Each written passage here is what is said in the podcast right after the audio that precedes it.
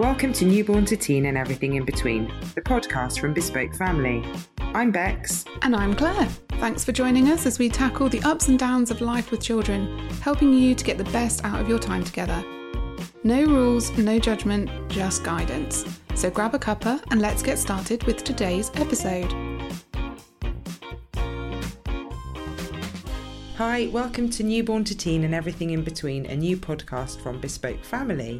I'm Bex and I'm business manager at Bespoke Family. And I'm Claire and I'm the family consultant at Bespoke Family. So, just to get us started on this new podcast, we're going to have a little chat about why we set up Bespoke Family, a little bit about us, just so that you know who we are and that we know what we're talking about, or at least Claire does. Anyway, so.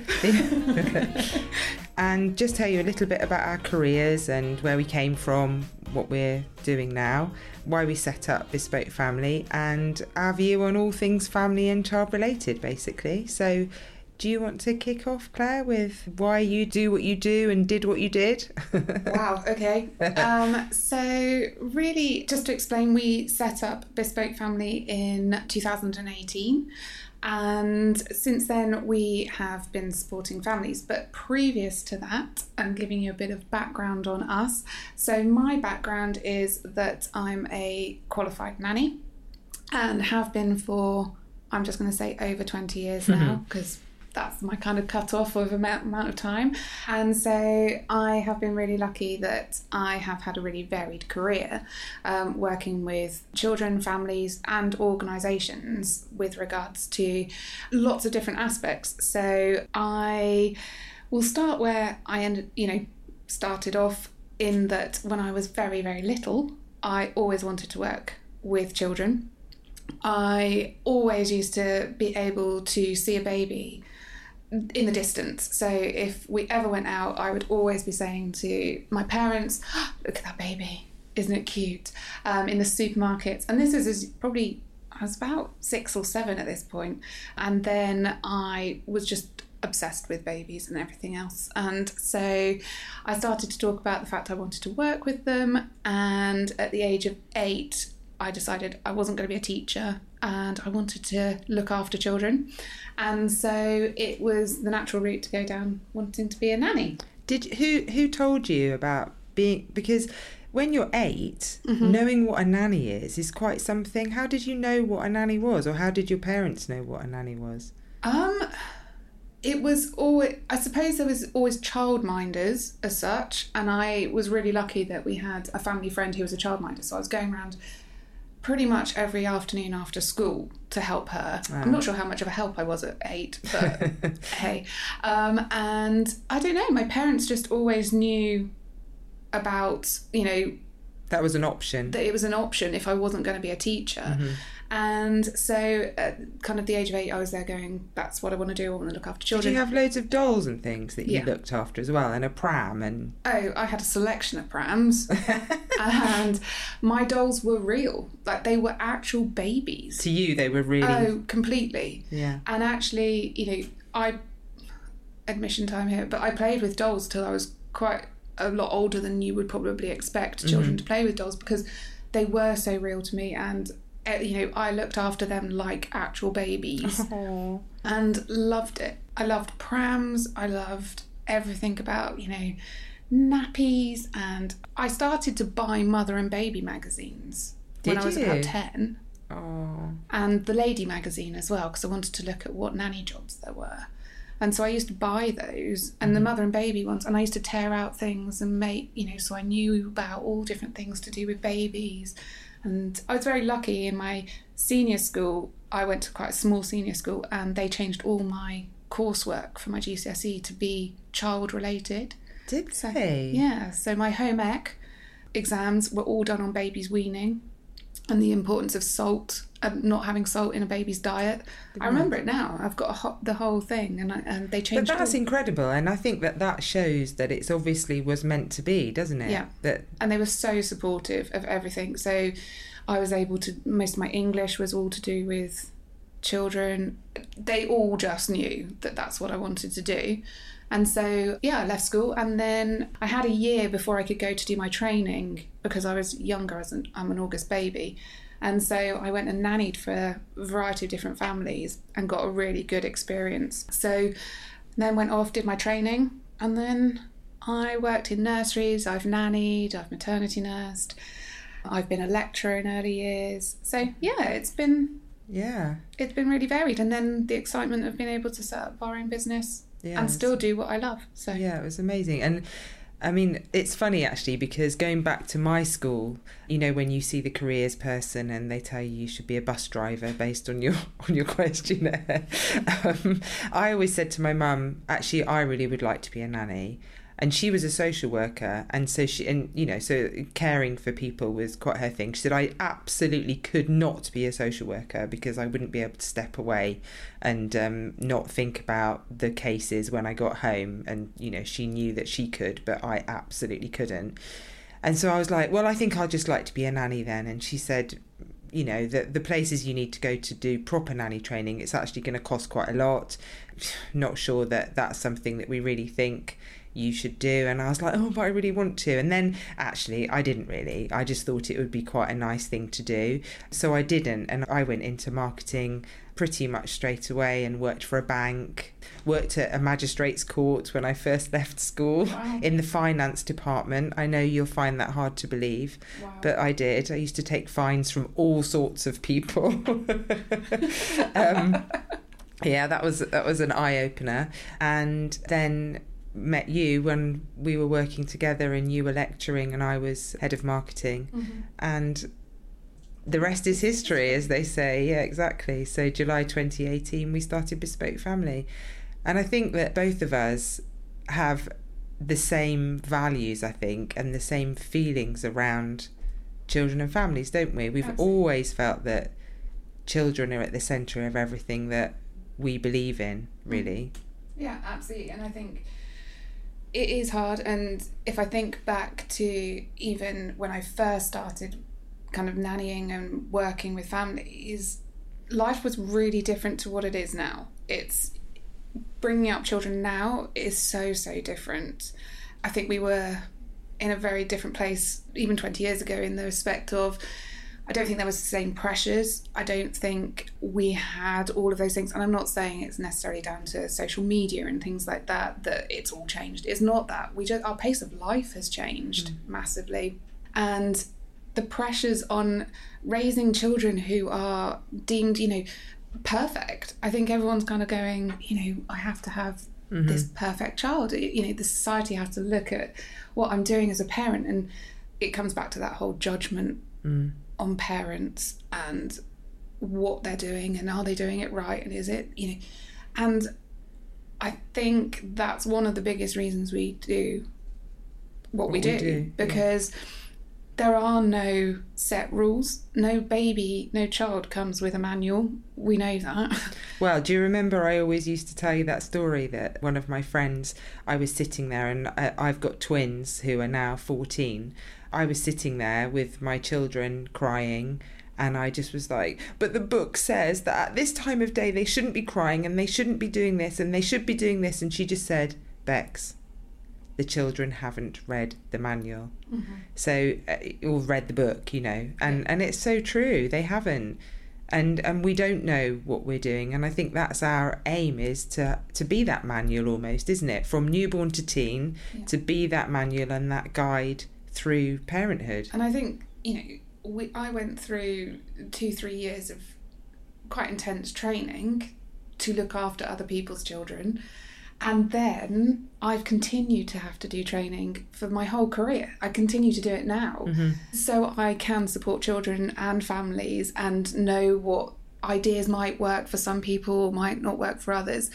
And if you think as a parent, you get very limited Mm. input. You have to find that information. So you're either reading loads of books or you're listening to podcasts mm-hmm. or you're reading blogs or you're watching things on social media whatever it, however people find their information it's it's that whole thing of i'm kind of looking at it from my training perspective what does what training do you get as a as parent a parent you don't and i have to say that now even just as a parent myself 14 years on there's a lot more information out there now because when my children were little, there wasn't really Instagram, and if there was, was there? When did Instagram? I don't even. There wasn't, was there?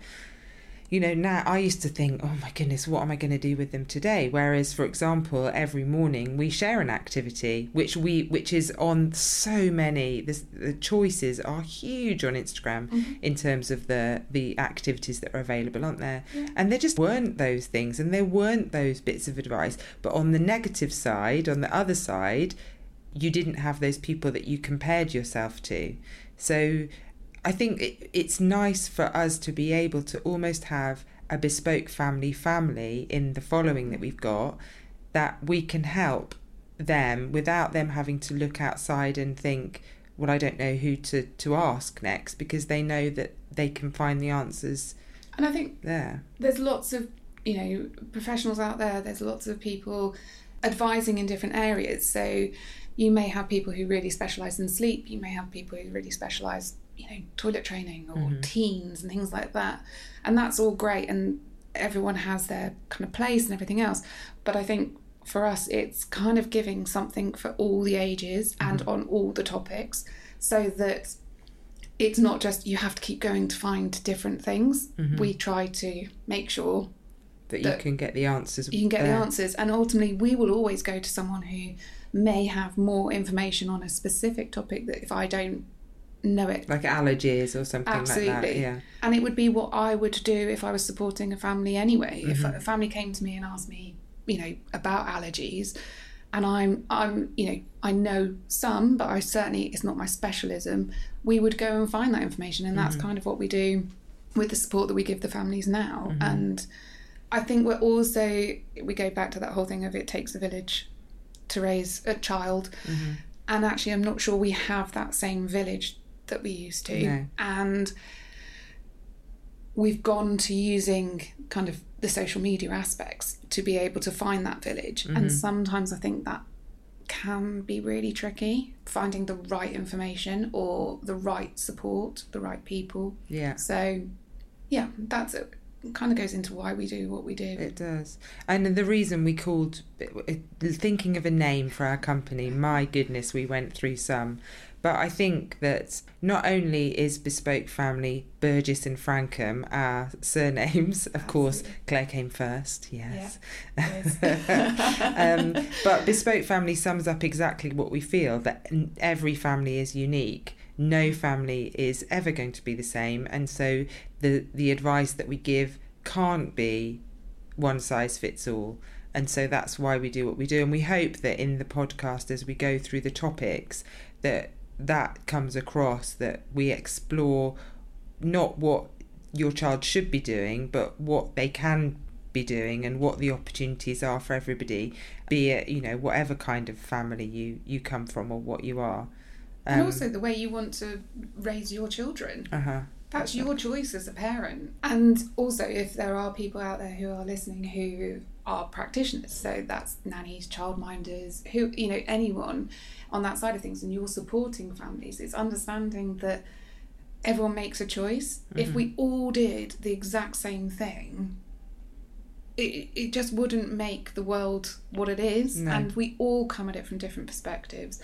And we all look at our own kind of family circumstances. Mm-hmm. How many children do we have? What support do we have? Where do we live? You know, sometimes mm-hmm. we can live abroad for times, or we can live miles and miles away from family and friends. And so, actually, that will all impact on how you parent. It will. Yeah, and definitely. I think that's what we always take into account when we're supporting the families that we do is look at the background, look at what's kind of going on mm-hmm. in order to kind of support them as best we possibly can. Yeah. Something else that we do, both of us do, is volunteer for Twins Trust, which is obviously um, the Multiple Births Association looking after parents of multiples, obviously. And that started when I had my own twins. The organisation we used to work for, we started working with them then because of that and we carried on. And I'm a volunteer twin line listener, so um, on the end of the phone for if people just want somebody to talk to who have who've been through the similar experiences. And you volunteer, don't you? Yeah, I do. Yeah. So I volunteer um, honorary consultant for Twins Trust, I got involved because Rebecca had twins. um, and so, because Bex was involved, and she kindly put me forward, and I've been really lucky to be able to volunteer with families in crisis, so supporting families who are in real difficult situations and been able to go and support them and hopefully make things just that little bit easier. Mm-hmm.